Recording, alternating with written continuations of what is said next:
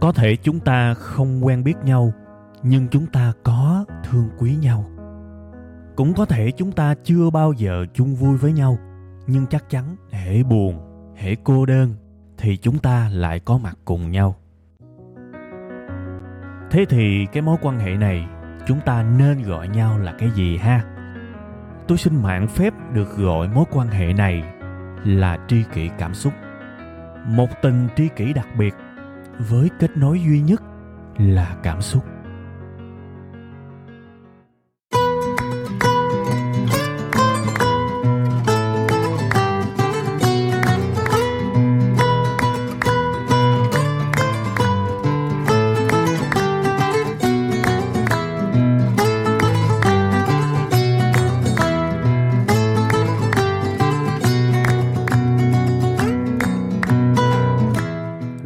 Xin à, mến chào tất cả quý vị và các bạn. Đây lại tiếp tục là tri kỷ cảm xúc. Tri kỷ xin mến chào tri kỷ.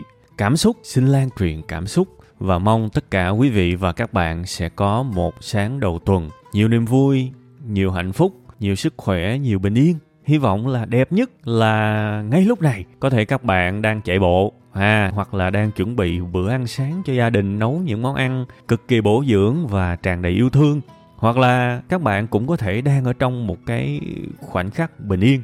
Các bạn đang ăn hủ tiếu hay là uống cà phê chẳng hạn, ngồi ở một cái góc đường nào đó, nhìn ra xung quanh, má ơi, nó thanh bình vô cùng luôn tôi hy vọng cỡ nào đó các bạn sẽ ở trong những cái hoàn cảnh đó và nghe chương trình này thì mọi thứ bá cháy bụt chét luôn các bạn. Tuyệt vời ha. Hy vọng sự tuyệt vời đó sẽ tới và tôi nghĩ là nó rất dễ để chúng ta đạt được. Nếu chúng ta có thể vui được trong từng khoảnh khắc nho nhỏ, thì cuộc đời này nó dài theo một cách hạnh phúc và tận hưởng lắm các bạn. Ha. Ok, bây giờ chúng ta sẽ vào và quay trở lại với cái chuyện quan trọng mà đó cũng là cái lý do để tôi gặp các bạn bây giờ. Chương trình nào cũng phải có một cái chủ đề chứ, đúng không? Thế thì bữa nay tôi sẽ nói về cái gì đây? Thưa quý vị và các bạn, bữa nay cái cảm hứng mà tôi muốn lan truyền đến các bạn.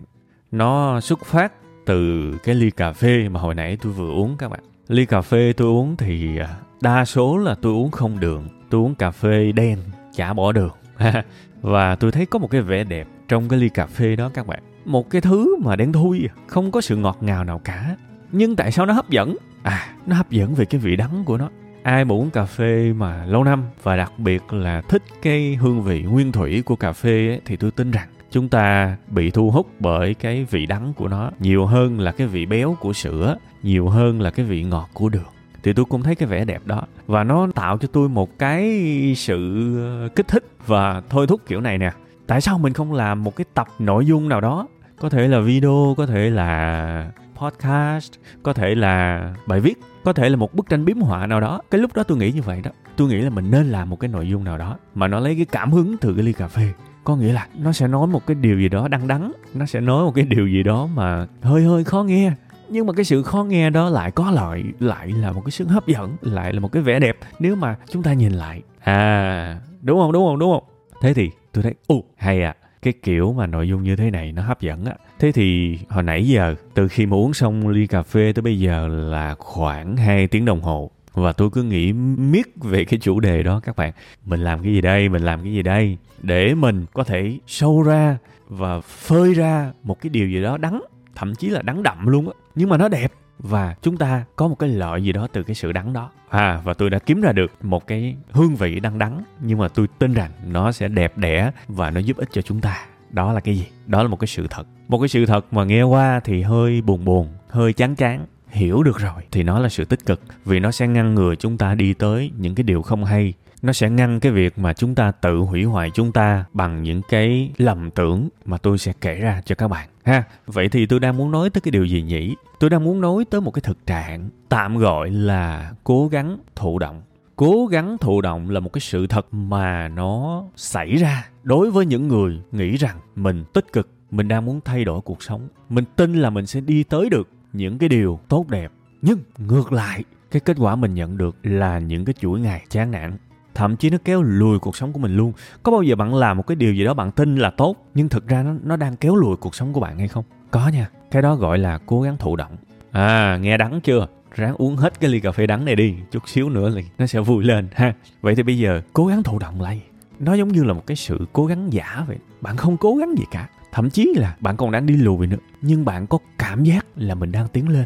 Bạn có cảm giác là mình đang phát triển. Bạn có cảm giác là mình đang giỏi lên. Điều đó khá là nguy hiểm. Tại vì mình có đi lên đâu? Mình chả có đi lên, nhưng mình nghĩ là mình đang đi lên. Có cái sự lệch pha giữa hiện thực và những gì diễn ra trong đầu của mình. Tôi bị rồi các bạn tôi bị rồi nên tôi có kinh nghiệm thiệt. Và tôi nghĩ là khi mà tôi nhận ra cái sai đó, đó thì cái lúc đó mới là cái lúc tôi bắt đầu tôi phát triển được. Cái lúc đó tôi mới bắt đầu tôi phát triển được các bạn. Còn trước đó đó nó cực kỳ vô vọng luôn á vì mình sẽ luôn có cảm giác ơ ừ, mình lành mạnh vãi mà. Tôi tự nghĩ trong đầu mình như vậy đó mình mình lành mạnh quá mà. Sao mình không đi lên ta? À tất cả là tại cái lỗi của thằng quỷ sứ cố gắng thụ động. Bây giờ để tôi lấy một cái ví dụ minh họa cho các bạn thấy thế nào là cố gắng thụ động một trong những câu hỏi mà tôi hay hỏi những người mà họ bảo là họ ham học á, tôi hỏi họ cái điều này. Bạn thích đọc sách hay là nghe sách nói hơn? À đó là câu hỏi kiểm tra của tôi với những bạn đó. Trong cái việc đọc sách và cái việc nghe sách nói thì bạn thích cái nào hơn? Thì rất nhiều người trả lời là họ thích sách nói. Và các bạn biết mà, tôi ít khi nào vội tin sau khi mà nghe một cái câu trả lời của một ai đó và thực ra đây là cái, gọi là những cái lưới tư duy. Và thực ra ừ, tôi cũng hơi láo cá vì thực ra tôi hỏi cái này là một cách để tôi dăng cái lưới tư duy ra để mà tôi hốt mấy người đó thôi. Tại vì cái dụng ý tôi khác. Thường á, tôi hỏi lại có thiệt không? Có thiệt là bạn thích sách nói, nghe sách nói hơn đọc sách hay không? Thì những người đó thường sẽ quả quyết là thiệt, chắc chắn là thiệt. Nên tôi mới hỏi tiếp, tại sao bạn lại thích nghe sách nói hơn là đọc sách? Thì thường thường những người đó trả lời là nghe sách nói nó dễ vô hơn là đọc. À, dễ vô hơn là đọc. Thì tôi mới hỏi tiếp thiệt không? Thì họ mới bảo là thiệt. Thế tôi bảo là bây giờ tôi có một cách để tôi làm cho bạn ghét nghe sách nói bạn tin không? Tôi có một cách để làm cho bạn không còn thích nghe sách nói nữa bạn tin không? Họ không tin. Cái tôi mới nói là ok bây giờ tôi sẽ bật cho bạn nghe một cái file sách nói dài 30 phút. Và nhiệm vụ của bạn là bạn phải tập trung bạn nghe cái file sách nói này. Và sau đó làm bài tập. Làm bài tập để trả lời những câu hỏi về cái nội dung 30 phút mà các bạn vừa nghe. Wow, vài người bắt đầu có một vài phản ứng trong đầu. Nó bớt vui hơn rồi nhỉ? Nó nó không còn hào hứng nữa nhỉ? Má ơi, bắt tôi tập trung 30 phút để nghe cái file âm thanh đó và sau đó chơi cái kiểu mà nghiêm trọng vậy men. Đọc nghe sách nói mà nghiêm trọng vậy men. Tự nhiên bắt người ta làm bài tập, bắt ta làm trắc nghiệm, bắt người ta phải làm bài luận bắt người ta phải nhớ là những gì mình nghe. Nếu như vậy thì nghe sách nói nó chán chết đi được. Và hình như có vài người, trong số những người mà tôi thử tôi làm thí nghiệm á, bắt đầu họ hiểu ra vấn đề. Sở dĩ người ta thích nghe sách nói hơn là đọc sách á. Vì khi các bạn đọc sách á, bạn không có chế độ thụ động. Bạn không thể nào chỉ đơn giản mở mắt ra và chữ nó tự chạy vô con mắt bạn được. Không bao giờ. Một cách tối thiểu nhất, bạn phải vận dụng sự tập trung nói cách khác là não của bạn nó phải làm việc chứ nó không thể nào ở cái chế độ thụ động được. Đó là lý do rất nhiều người trong chúng ta ghét đọc sách. Tại vì khi đọc sách nó không có chế độ thụ động, không thể nào mà nhìn chằm chằm vô cái trang sách đầu óc lơ tơ mơ mà chữ nó vô đầu bạn được. Never. Nhưng sách nói nó lại là làm được chuyện đó. Bạn có thể bật cuốn sách lên và bạn chả cần quan tâm nó cái gì cả. Nó vẫn vô lỗ tai bạn. Nó vẫn vô lỗ tai bạn vì sách nói nó có chế độ thụ động. Bạn hiểu không? Và bạn có thể vừa làm việc này việc kia và nghe chơi chơi với tâm trạng thoải mái. Bạn có thể vừa chạy bộ vừa nghe với tâm trạng thoải mái. Và thực ra bạn không tập trung tới nó nhiều. Nó giống như là y như bạn nghe nhạc thôi. Nhiều người nghe sách nói y như nghe nhạc. Lâu lâu mình nghe được khúc hay hay, mình thấy à tấm tắc khen, khúc này hay nha. Nhưng thực ra đó là một cái chế độ thụ động, một chế độ cố gắng thụ động.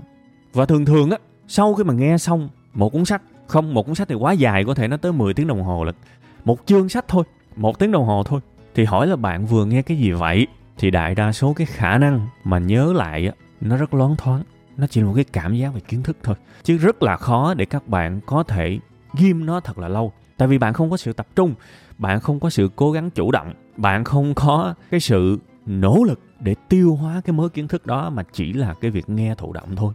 Và nếu mà bây giờ tôi bắt bạn phải nghe sách nói với cái tâm thế của việc đọc sách, có nghĩa là bạn cần vận dụng đầu óc, nỗ lực tập trung để tiếp thu những gì mà cái cuốn sách nó nói đó, nó áp vô đầu của bạn, thì bạn sẽ nhức đầu ngay.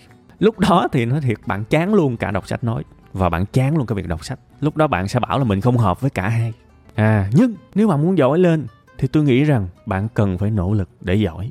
Bạn sẽ rất khó giỏi nếu bạn chỉ tiếp thu một cái kiến thức nào đó ở cái vai vế thụ động tôi biết rất nhiều người nghe cả chục cuốn sách nói, nhưng tất cả những gì họ có là sự loáng thoáng và họ không nhớ gì trong đầu cả. Sau một quãng thời gian là họ chả nhớ gì trong đầu cả. Thì tôi nghĩ điều đó là sự lãng phí, khá là tiếc. Đương nhiên, tôi cũng sẽ, sau khi mà cái màn mà lật tẩy, cái cái việc mà nghe thụ động thì tôi cũng binh vực cái này một chút xíu. Thực ra, cái việc mà mình cố gắng thụ động có nghĩa là mình đinh ninh là mình đang làm điều tốt mà, mình vẫn nghe sách mà. Nó là điều tích cực mà, mình vẫn đang học cái gì đó mà mà mình sẽ giỏi hơn mà. Mặc dù đang nghe chế độ thụ động á, thực ra nó vẫn có một vài cái điểm tốt, nó vẫn có một vài cái điểm tốt. Có thể lâu lâu các bạn nghe được một cái thông tin gì đó hay, người ta gọi là không bổ dọc cũng bổ ngang mà, đúng không? Thế thì có hơn không? Ok, một điểm tốt. Cái thứ hai là gì? Cái thứ hai đó là cái việc học cố gắng một cái thụ động để cho âm thanh, để cho chữ nghĩa, nội dung nó nó tự vô lỗ tai của mình đó. nó là cái mồi rất tốt để đưa bạn vào con đường tự học. Trước đó có thể bạn chưa bao giờ tự học thì cái việc mà bật lên và nghe nghe ít nghe nhiều thôi cũng được. Kệ. Thì nó vẫn là cái sự dẫn lối đến sự học. Tôi biết cái lợi đó mà, tôi biết cái lợi đó các bạn, nhưng tôi sẽ nói thêm cái một nửa còn lại để các bạn thực sự hiểu. Tại vì tôi muốn cho các bạn biết cả một bức tranh. Nó có cái hại là như thế này. Một lúc nào đó từ cái chỗ bạn tin là mình đang cố gắng và đang phát triển, nó sẽ kéo bạn xuống tới cái chỗ bạn mất lòng tin vào cái sự học. Vì bạn thấy là bạn nghe hoài luôn sách nói nhưng bạn không giỏi lên. Vì thực ra bạn tiếp thu rất ít kiến thức mà sao bạn giỏi lên được? Bạn sẽ cảm thấy chán cái việc đó vì bạn không thấy thành quả. Và đến một giai đoạn có thể bạn bỏ, bạn không nghe nữa. À tôi không nói tất cả mọi người đều như thế nha. Nhưng trong mối quan hệ của tôi tôi lặp lại chuyện này. Trong mối quan hệ của tôi, thì cái việc này nó xảy ra thật các bạn tại vì người ta nhận được quá ít từ những gì người ta đang học. Vì nó là sự thụ động mà nó không giống như sự chủ động.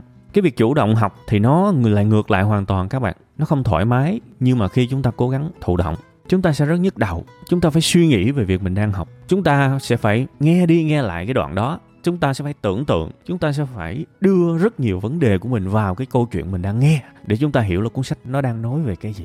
Phải nghe như vậy mới giỏi được các bạn thế thì bây giờ mình quay trở lại vấn đề. Thực ra sách nói hay là sách chữ, bạn thích cái gì cũng được, không quan trọng. Cái điều quan trọng tôi muốn nói là cái thái độ của bạn khi mà dấn thân vào nó đó. Sự cố gắng của bạn là sự cố gắng chủ động hay là sự cố gắng bị động? Câu chuyện đơn giản có thế thôi.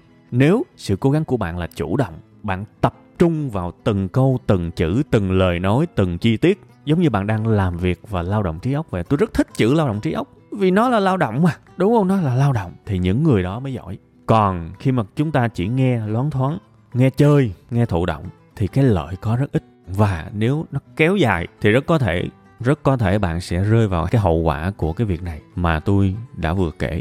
Và tôi lặp lại một lần nữa là có không ít người tôi quen đâm ra chán cái việc học, chán lắm luôn, vì không thấy một cái thành quả gì cả. Không thấy hiệu quả gì hết. Mà thực ra có một cái vấn đề họ không nhìn ra đó là nếu mà học theo kiểu đó thì được mấy chữ vô đầu mình đâu mà mình giỏi ra. Các bạn có hình dung vấn đề không? Thành ra cái chỗ này tôi muốn làm rõ với tất cả các bạn nha. Tôi không có ghét sách nói, tôi cũng không có ghét sách chữ. Đối với tôi, ai có tinh thần tự học là tôi thương, là tôi nể, là tôi quý, tôi nói thiệt. Đây không phải là một cái bài gọi là phê bình những người nghe sách nói. Nghe sách nói nó hay chứ, đúng không? Nó rất tiện, nó rất lợi chứ. Nhưng tôi chỉ muốn nói là cái bản chất của sự cố gắng hãy nhớ nha, tôi đang xoáy vào bản chất của sự cố gắng khi chúng ta nghe sách nói hay là đọc sách chữ. Bạn phải ở tâm thế là cố gắng chủ động. Chứ nếu bạn ở cái tâm thế là cố gắng nhưng thụ động, bạn có làm đó nhưng mà nó quá thụ động, không tiếp thu được bao nhiêu hết. Thì như vậy bạn sẽ rất dễ đưa mình vào cái sự thất vọng. Và tôi đã từng như vậy rồi, tôi biết. Tôi đã từng như vậy rồi, có lúc mà tôi mất niềm tin vào cái việc học luôn mà tại vì tôi thấy xấu hổ khi mà cái con khỉ gì tôi cũng ráng tôi nghe qua. Nhưng sao mà con người của tôi nó lại không phát triển lên? À hóa ra mình thụ động quá. Mình giống như tuổi người xem hoa vậy đó. Và chẳng có cái gì mà còn trụ lại ở trong người mình được. Đó là sự đáng tiếc nha. Bạn muốn thành công nhanh, bạn muốn giỏi giang nhanh. Đó là câu chuyện phụ thuộc vào chữ chủ động hay là bị động khi bạn cố gắng. Cái sự chủ động càng nhiều, bạn muốn dành nhiều thời gian, cường độ, trường độ cho nó nhiều lên thì bạn mới giỏi được bạn tự nguyện chịu đựng những cơn đau đầu mà nó mang lại thì bạn mới giỏi được. Còn nếu bạn tiếp thu cái điều đó mà bạn ở cái chế độ bị động thì khó giỏi lắm. Tôi từng biết những người mà tôi nói thật, tới mức mà họ chơi game nhưng mà họ vẫn bật sách nói lên để nghe. Thì tôi hỏi các bạn làm sao mà có thể mà vô được? Không vô nổi đâu các bạn. Sẵn tiện tôi nói chút xíu để tôi minh oan cho những người dạy ở trường đại học, tạm gọi là tiến sĩ gây mê. Các bạn biết tại sao mà trong cái hoàn cảnh đó mà các bạn buồn ngủ? Tại vì các bạn bị ép phải tập trung các bạn bị ép phải ngồi một chỗ, phải nhìn lên, và không có cái trò tiêu khiển nào để các bạn có thể khuây khỏa. Các bạn bị ép phải nỗ lực, phải cố gắng chủ động. Mặc dù là bạn muốn buông xuôi, nhưng mà cái hoàn cảnh nó ép bạn phải ngồi chỗ, nên là bạn ngáp. Và đôi khi bạn ghét ông thầy đó. Sao thầy dạy dạ dở quá dạy ví dụ vậy. Nhưng mà rồi sẽ có những kiến thức, sẽ có những cái vùng kiến thức mà nó chỉ có thế thôi, và chả ai có thể làm cho nó hấp dẫn hơn nữa vì nó quá khó hiểu. Thì lúc đó mình phải có cái tâm thế chủ động để mình học chứ không ai có thể biến nó trở thành một cái món giải trí để phục vụ cho các bạn vui được đâu, tôi nói thật. Đó là lý do mà ở trong một cái hoàn cảnh bạn bị ép phải chủ động nhưng bạn không muốn chủ động, bạn chán. Nhưng mà giả sử nha, tôi nói thiệt, thí dụ ông thầy cũng là cái ông tiến sĩ gây mê đó, đúng không? Bây giờ ổng ổng ghi âm cái bài giảng đi. Ổng không bắt bạn phải ngồi ở chỗ đó bạn nghe. Ổng cho bạn một cái file mp3 giống y như sách nói vậy đó, giống y như podcast đó. và bạn về nhà, bạn vừa chơi game, bạn vừa bật lên, cho ổng ra rã ra rã chưa chắc là bạn thích ổng nha, nhưng mà chắc chắn là bạn bớt ghét ổng hơn.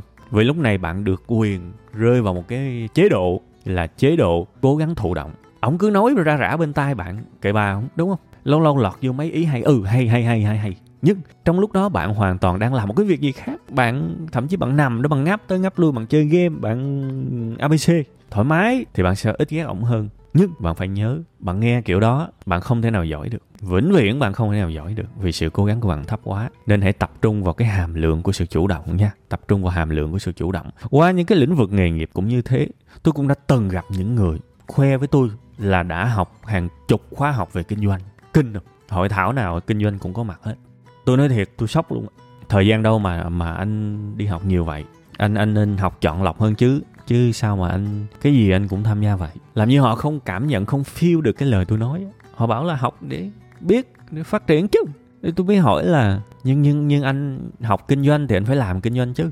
Bây giờ anh chưa làm gì cả. Tại sao anh không thử làm một cái gì đó nhỏ nhỏ đi? Bản thân em rất ủng hộ việc mọi người học. Em khuyên mọi người học hoài à. Em không có thù ghét gì với chuyện đi học cả. Nhưng em thấy anh học cũng đủ rồi. Ít nhất là cái cơ bản, cái basic anh biết rồi. Anh anh nên phân một chút thời gian để anh làm chứ và anh có thể quy hoạch lại thời gian của mình. Một ngày anh học 2 tiếng đồng hồ và anh làm 7 8 tiếng đồng hồ. Anh đã tới giai đoạn đó rồi. Anh nên làm chứ. Thì họ lại bảo anh anh thấy anh chưa tự tin. Tự tin cái gì bây giờ? Anh đã tốn năm, bảy năm để mơ ước về một cái dự án và anh học miết luôn. Thậm chí có những hội thảo anh đi hai, ba lần. Anh phải làm chứ. Anh anh định học mãi à? Thì thì bằng cách nào đó người ta luôn thối thác thì thực ra, lúc đó tôi vẫn thật sự muốn cố gắng để để giải thích cho họ hiểu là họ không thể nào thành công nếu họ không làm. Cái quy trình phát triển tôi đã nói với các bạn rồi á. Bước một là học, bước hai là thực hành, làm bài tập, rèn luyện, bước ba là làm làm thật. Đến một giai đoạn mình phải làm thật, không né đi được, học thôi là chưa đủ. Cái lúc đó tôi rất muốn cái người bạn của tôi hiểu cái việc đó, nhưng mà họ không hiểu được. Và sau này tôi mới giải thích được các bạn. Đây là câu chuyện giống y như là cái sự cố gắng thụ động và cái sự cố gắng chủ động vậy thực ra, cái người bạn của tôi chủ động đi học vẫn là một cái sự cố gắng hoặc là cái sự cầu tiến của anh đó. Đó là điều đáng ghi nhận. Nhưng ảnh đã chọn một cái game mà sự cố gắng ít hơn hẳn so với việc ảnh bắt tay anh làm. Dù sao thì đi học thôi, đi cả trăm khóa học, cả trăm cái hội thảo thì vẫn cố gắng đấy. Vẫn phải ráng ghi chép, nghe này nọ. Có sự cố gắng chứ không phải không. Nhưng mà sự cố gắng đó là một hạt cát so với việc ảnh thực sự ảnh ra, ảnh làm ăn ảnh ra ảnh mở chỗ này, quán này, quán nọ để anh làm ăn. Cái rủi ro ảnh chịu khi đi học là gì? Chỉ là một cái rủi ro nhỏ bé về thời gian và chi phí thôi, thậm chí có nhiều cái buổi học không tốn tiền nhưng cái rủi ro khi khởi nghiệp là gì? Mất nhiều cái, đúng không? Và ảnh chọn cái dễ hơn. Và tới bây giờ rồi các bạn anh vẫn chưa thực sự stop anh vẫn chưa thực sự làm. Và tôi nghĩ là chắc anh không làm. Trong thâm tâm chắc anh cũng không làm. Đó là cái giá đau đớn của cố gắng thụ động hoặc là cố gắng quá ít sự chủ động tại vì trong những cái lần gặp lại tôi thấy ảnh buồn, trong thâm tâm ảnh rất muốn là ai đó ở cuộc sống này. Nhưng mà trong ảnh chỉ có nỗi buồn. Ảnh ảnh biết là ảnh không làm được. Nhưng mà ảnh không thay đổi được, ảnh không break được cái circle đó. Chết rồi, lại lại sổ nho, sổ tay rồi đại khái là bẻ cái vòng đó. Chúng ta hay đi vòng vòng vòng vòng. Và chúng ta càng đi theo cái vòng đó thì nó nó càng quanh quẩn. Chúng ta phải biết quẹo ra khỏi cái vòng đó thì chúng ta mới sống một cuộc sống khác được. Đúng không? Nhưng tôi không thấy được cái sự thay đổi từ cái người bạn của mình. Anh ảnh sẽ vẫn tiếp tục sống như thế, vẫn tiếp tục chọn cái game dễ hơn, cái nơi ít sự nỗ lực hơn, và lâu lâu lại buồn, lại tuổi thân. Và nó cứ như vậy mãi, mình không giúp được. Thật sự mình không giúp được. Tại vì sao mình có thể giúp một người khi họ đã chắc chắn cái con đường đó rồi thì sao mà mình làm họ thay đổi được? Thua, đúng không? Thua. Thế thì thôi, cái bài này tôi chỉ muốn khơi ra một cái thực trạng, một cái sự thật đáng lắm tại vì chúng ta ai cũng muốn chọn cái game dễ, hình như ai cũng vậy. Không biết có ai mà bẩm sinh muốn chọn cái game khó không ta? Hay là cái thái độ khi đối mặt với cái game khó là do mình được rèn luyện thôi, chứ bản chất chúng ta ai cũng muốn sự dễ dàng. Tôi cũng vậy các bạn. Tôi cũng vậy.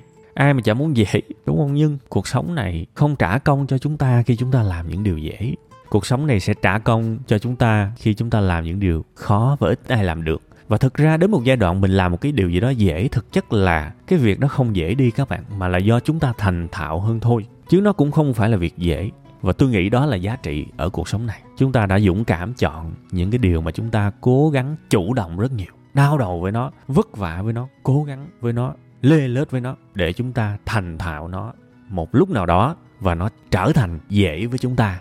Và lúc đó chúng ta đúng cái nghĩa là ngồi mát ăn bát vàng. Ha ngồi mát ăn bát vàng, chúng ta làm được rất nhiều việc khó mà không nỗ lực nhiều. Đó là thành quả cuộc sống, nhưng để đến đó khó lắm. Thế thì thôi, tôi chỉ mong các bạn hiểu được một cái con đường để chúng ta đi. Ít nhất là theo kinh nghiệm của tôi, hãy cố gắng chủ động.